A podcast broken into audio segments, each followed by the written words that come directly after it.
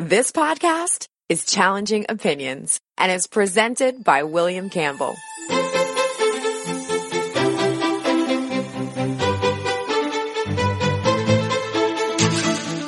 Thank you for downloading the Challenging Opinions podcast for April 12th, 2017.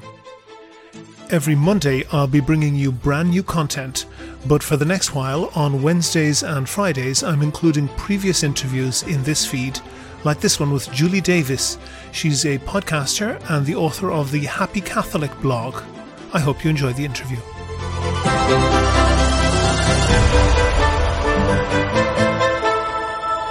Challenging Opinions is the podcast where ideas are tested.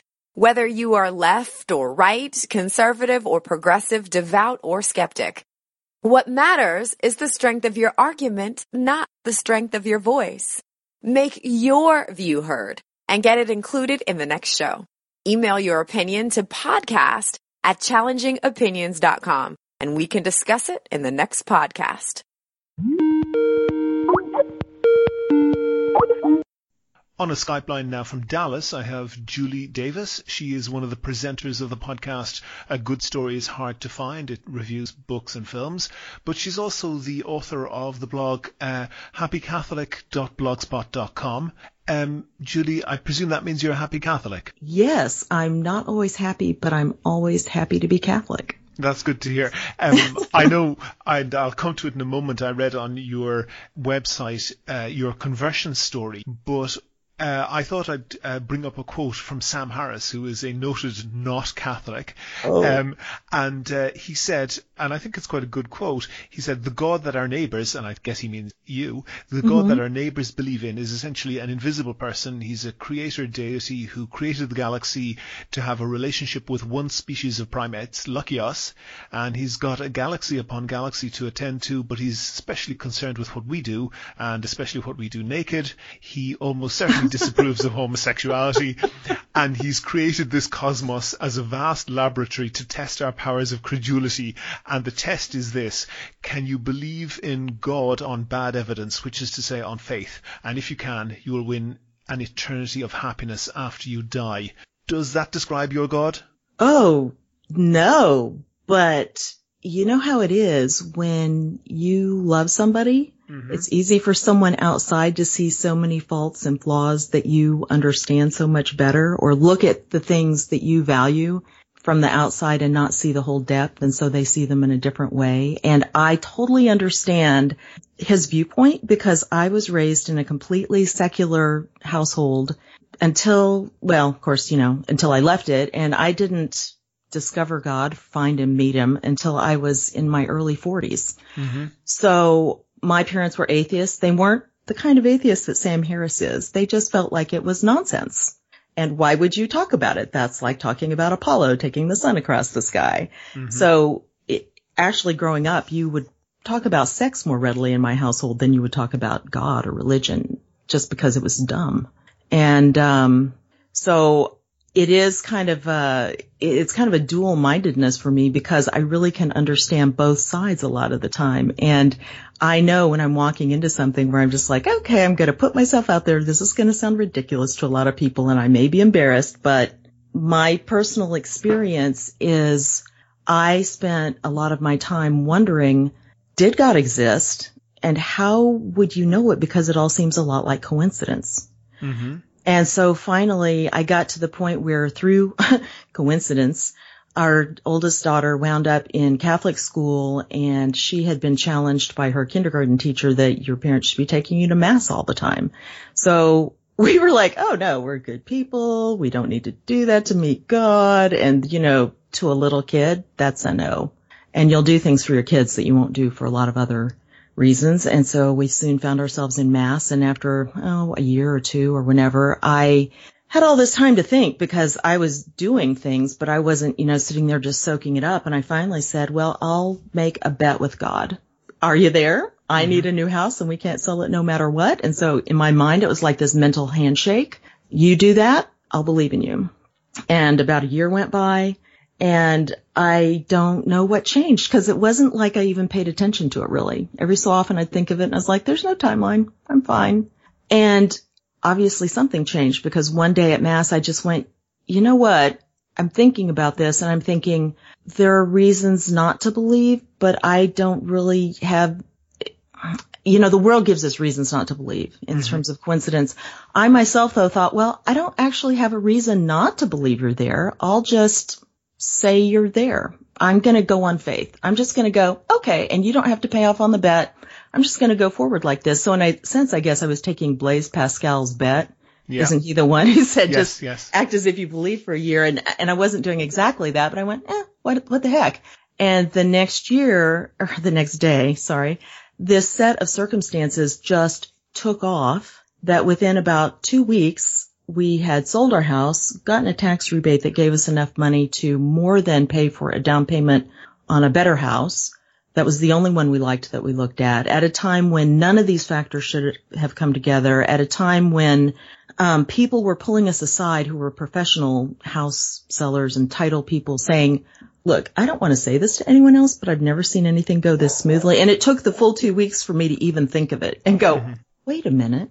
And so essentially, I think the only thing I could say to Sam Harris, and this doesn't answer his scoffing, and I get that, but because that was personally directed at me, it's like getting a letter from someone you know with all these things in it that speak to your heart. And I was like, this isn't coincidence. This is the answer to what I wanted. And that was the beginning of that personal relationship with, yes, the invisible God. And it's been an amazing ride. I, you know, that's flimsy at best, but all I can say is when I fall in love with my husband, no one can see the things in him that I see. That, that's this a good point. is a similar experience. It, it, it, could perhaps be, and th- there's many a, a battered wife uh, who um, might be testament to the point that when you fall in love with someone, you can't see uh, the flaws that other people outside do see. Mm, mm, very good point. Yeah. And, and if you're the battered wife, you may equally look at somebody who's in love legitimately and be very distrustful of it because you've had such a terrible experience. And unfortunately, because the church is two natures, and of course I'm speaking not only of the Catholic Church, but just the universal big Protestant, every kind of Christian church, um, it's both divine, you know, bride of Christ concept mm-hmm. and led by the Holy Spirit, but it's also human. It's full of us. We're full of flaws and we do things, as St. Paul said, that why do I do what I don't want to do?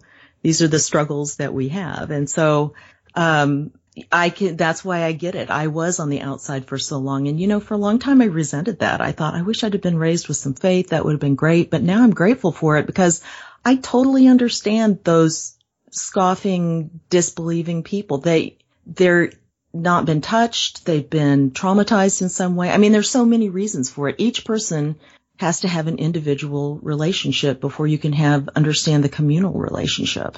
Sure. One thing I just want to um, go back to, if I was being skeptical and yeah, of course, I never would be skeptical.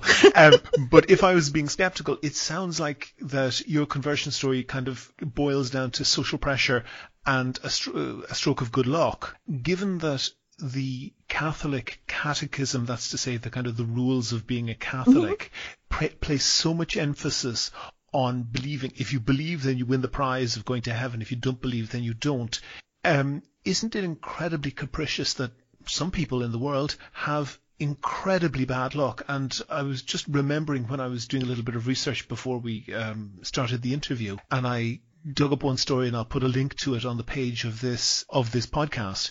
One woman uh, who was born in Ireland in the 1930s, and she's still alive. She was born to a an unmarried mother, which meant that she was taken from her mother and sent to live in an incredibly harsh orphanage. I won't go into the details, but she was literally starving at a point when she was 11 years old and she stole some apples. For this, she was sent to a different home to uh, essentially work as a slave. At 14, she escaped ran away from this particular uh, institution and went to a priest for help. Uh, the priest uh, pretty much straight away raped her and sent her back. Uh, uh. and she, of course, had had no sex education whatsoever. She didn't even understand the concept of being raped, let alone uh, that she was pregnant. Her baby was taken away and sold.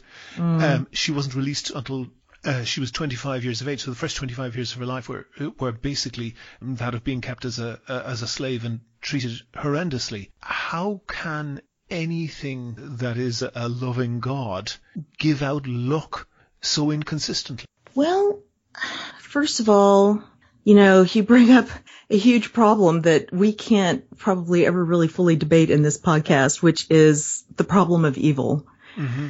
You know, and, and why do people do horrible things? And, you know, you, you were talking about that terrible, terrible story. And, uh, you know, in any family, there are people that you just wish weren't in your family. Mm-hmm. And, uh, you know, we've got the alcoholic uncle who does whatever. We've got the horrible, uh, you know, sister who deals drugs or whatever it is. Yes, yes. And the church is a huge family. Mm-hmm. And, um, this whole problem, the thing you described is so horrendous. And the fact that that person was associated with the Catholic Church is so awful.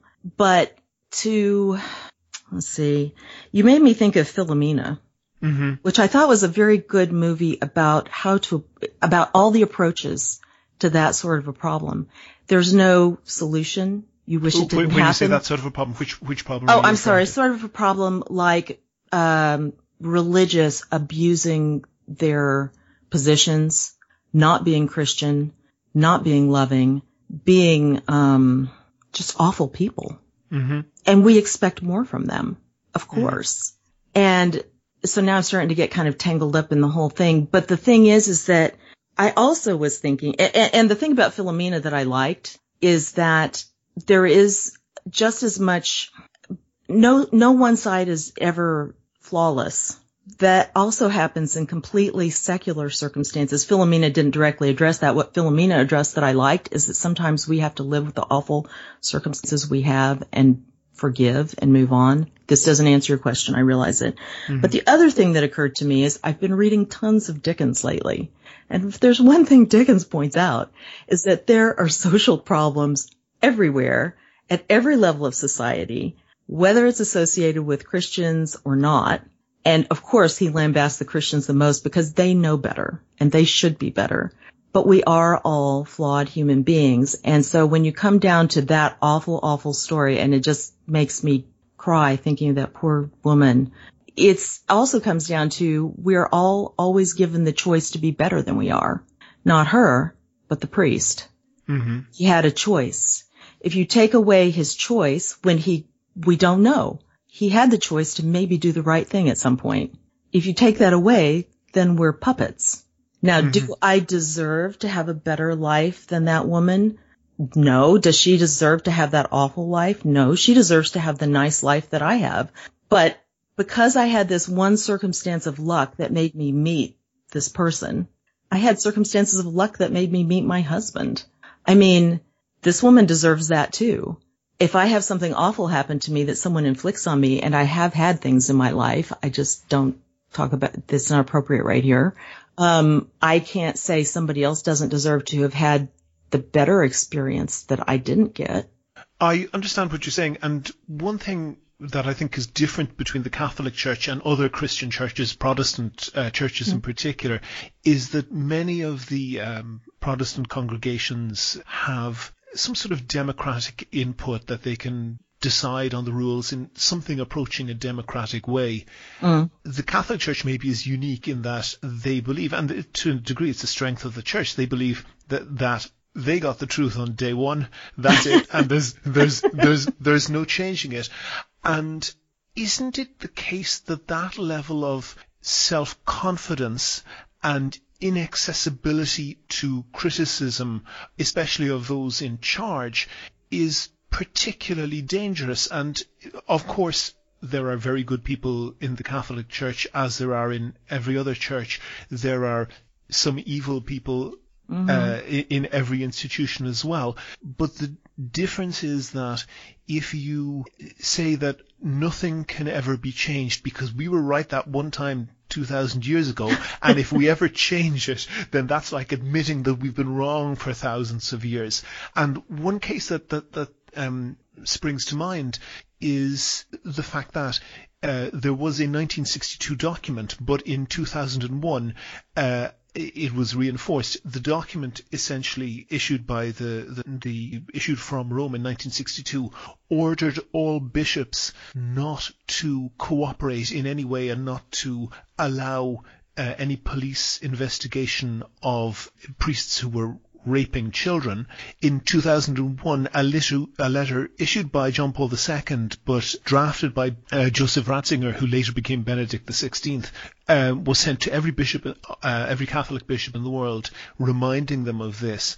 That's just a straightforward crime, isn't it? That sounds terrible. And I have to say, I don't know about it, so I can't really comment on it either way. I mean, what you're telling me does not sound right, but I would want to see um, you know, I don't know about either of those two things. Um, I do know mm-hmm. that, for instance, Pope Francis, I thought, and I could have sworn Pope Benedict also, um, were urging cooperation. And again, I haven't seen your document and everything, but, um, it seems to me that recently I read about a diocese that was told, no, you have to turn everything over to the police. And again, I'm not prepared for this. So, um, I, I understand that, and I don't want to grill you on, and clearly you're not the responsible party in any case, but I, I don't want to grill you on those particular things. But my, my point is that when you have that set up, that's an, isn't that an inherently dangerous arrangement that you have uh, people in charge who are just completely immune from criticism and reform? completely and that's why that's why the whole church, um, the involvement of the laity, as it's called, which would be everybody who's not a priest or religious, mm-hmm. since Vatican II, despite the couple of examples that you have, um, which, and I know there's more stuff like that, uh, the the cardinal of, I think it was a cardinal of Boston, you know, is the subject of the film Spotlight that's out now, yes. which I haven't seen, but I really want to see because everybody in America is like, holy moly, what was going on? You were not doing the right thing. I don't mm-hmm. care if you're protected by church law or not. That law has to change. And the thing is, is when you said, you know, we got it from day one, there's no changing it. But there has been development over 2000 years, just like there's been development since, if you want to go back to the Old Testament, Genesis, which is where all Christians, or Catholics for sure, see everything coming from you know, there's that Ten Commandment, uh, the, one of the Ten Commandments, thou shalt not kill. Well, mm-hmm. if someone's breaking into your house and killing your family, you kill them in self-defense. Okay. You have to think for yourself and act on what's best, what's right at the time. Um, and that's gradually developed. Just like, you know, when you're a little kid, you can understand things on one level. Hopefully over 2000 years of the church, you know, used to be evolution was not considered a good thing. Not really what God would have done. Now you look at it and it's like, well, sure, God got that started. You know, that's as long as you acknowledge that God had a hand in this is the best way that we developed or whatever. He just set it loose. And I kind of love that because to me that goes along with, I just love that idea of him going, let's just get life started and let it go. Because then what you see also is, is, uh, back to what Sam Harris said is it's all just for the the human beings. And the Catholic understanding now, anyway, if you, especially if you look at the encyclical that Pope Francis put out, which I can't remember the name of, but I'm sure you can have a wonderful link for along with everything else. Yes, I will. is, uh, you know, we're all linked. God is not just here for us, but how much does a tree understand God? Does a tree understand God by being the best tree it is? Because that's what it does naturally it, it all kind of, we go together. We have to take care of each other. And as the teachings of the church evolve, that wouldn't have been one of the teachings way back. But we come to hopefully a better understanding as we continue to reflect on all these things. And the point would be that can you always trace all this stuff back through all the lines of thinking, the church fathers and whoever, to Jesus as the originator of the church? And because it comes down to love your, love God with all your heart and soul and mind. And I'm paraphrasing, so, and love your neighbor as yourself, that do unto others as you would have them do unto you. And so in many of the cases you're bringing up, that's so totally wrong. Is it luck that I got what I did? I think I was calling out and saying, are you there? And I was open enough that when all that coincidence happened, if we want to call it coincidence, I recognized it Mm-hmm. But you, you, you know, you, you, yeah, you spoke there a little bit about kind of there has been development and that, that that's true. What would you say the next development should be? Oh wow, I don't know. Would you like to be a priest? Oh no. Mm-mm. What is your thought of, of Catholics who, uh, for example, are are promoting uh, women priests? Well, you know, you can promote anything. Um, there used to be married priests in the Latin rite. There are, mm-hmm. of course, married priests in rites that are not the Latin rite, meaning the Roman rite, which still are part of the Catholic Church. So that's think different things can happen in different places. Um, I think if they can, you know, argue against it well enough that they can change everybody's mind and everybody's prayerful and, you know, I'm sorry to come back to what most people would call hocus pocus, but if the Holy Spirit is leading that way, that is the way it will go. I myself don't, I feel like there's a role, a complementary role that women play in the church that doesn't get recognized a lot. You know, with um, a lot of the history of the church has promoted education for women. Uh, women's nuns, sisters started a lot of the first hospitals. These are things that while the men were off doing sometimes in the terrible crusades, there were different qualities to all the crusades and some of the worst ones, there were, you know, women helping take care of the victims. Again, don't quote me. I'm just going on general not what I've read in history okay. of the church, you know, please. Um, but, but there's this complementary nature to what we do. And do we need women priests? Uh, I don't know. I don't feel like it. I, I look at the other the denominations that have women priests. And I suppose it, as a method of fulfillment for those women who want to be priests, I guess that's fine. I don't feel that. I don't, I, I have plenty to do in my own circle. Okay. You know? One, one, la- one last question. The Catholic Church has always had the trappings, and you mentioned, for example, church law. Previously, the Catholic Church uh-huh. has always had the trappings of making itself state-like, and in fact, it's the only religion um, with its own country in the Vatican is, is yeah. uh, uh, uh, a couple of square miles of what is actually technically an independent country. I, I, mm-hmm. I guess I, yeah. I, guess a dictatorship. Um, oh, I bet the Pope would laugh if you said that to him. I, I, I bet he would, and then have me sent to the Gulag. Um, oh yeah, that he's totally got the power to do that. One finger and you're gone, man. but I'll, I'll, wait for the afterlife for that. But one po- one point on that though is that um, the Catholic Church, uh, and it's not alone in it, but it seems to be often quite to the fore, both in the United States and in uh, and particularly in Catholic majority countries like Poland and Ireland and the Philippines, in insisting that its rules be made the law for everybody in the country, regardless of whether they're Catholic or not. So, for mm. example, trying to ban everybody, not just Catholics, from access to contraception. In Ireland and several other countries, they very vigorously fought against uh, the introduction mm-hmm. of divorce. Do you feel the need to have the police enforcing your Catholic faith? No, because I feel that, you know, the reason they do this is, I'm guessing, what makes sense to me anyway, is that if you feel like this is really the best way to live. You want everybody to have the benefits of it. Now I get everybody might not see this as a benefit.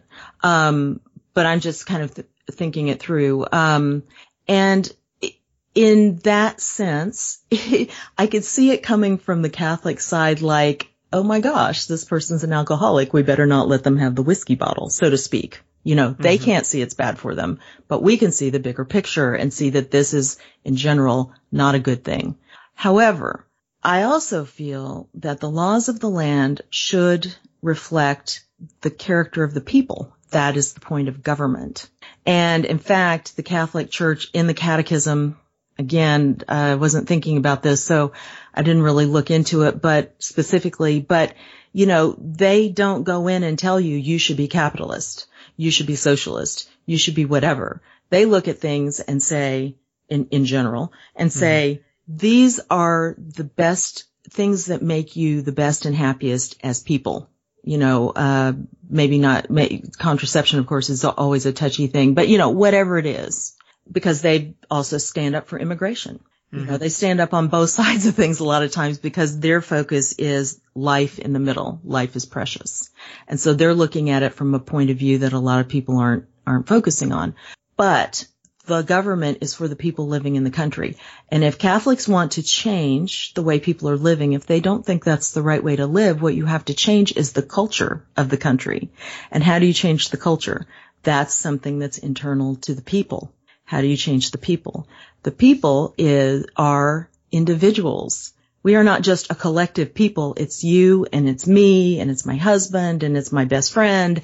And as we talk and work our way through issues or just live our lives, that is where you change a country. That is where you change a culture.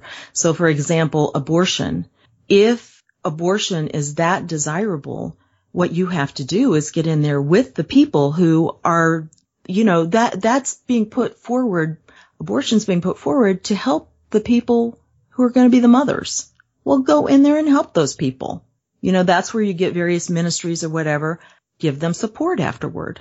Help them if they don't want that child, help them have it adopted, help them live while they're going to have the baby if, if that's a problem. I mean, you know, you get in there and you live people's lives with them this is how you change a culture, and that gets reflected in the laws.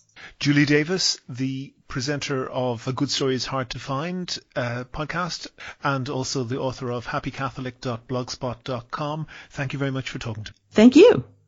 What's your opinion? Can you explain it on the next show?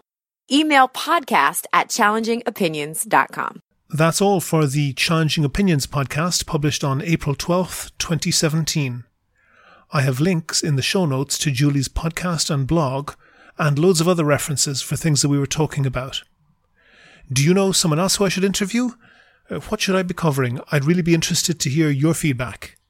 And if you like the podcast, there's one thing that you can do that would really help other people to find it. Go on iTunes, give the podcast a rating, and write a short review. There's a link on the website directly to the iTunes page. Also, please follow the show on Facebook and on Twitter you can follow at Challenging O. And most important, subscribe to the show. It's free. You can use iTunes if you use Apple or Google Play Music if you're on Android. There's links for both of those and an RSS feed as well. You can find it all and get in touch with me at www.challengingopinions.com. Coming on Friday, that's April 14th, I'll have Michael Tobis.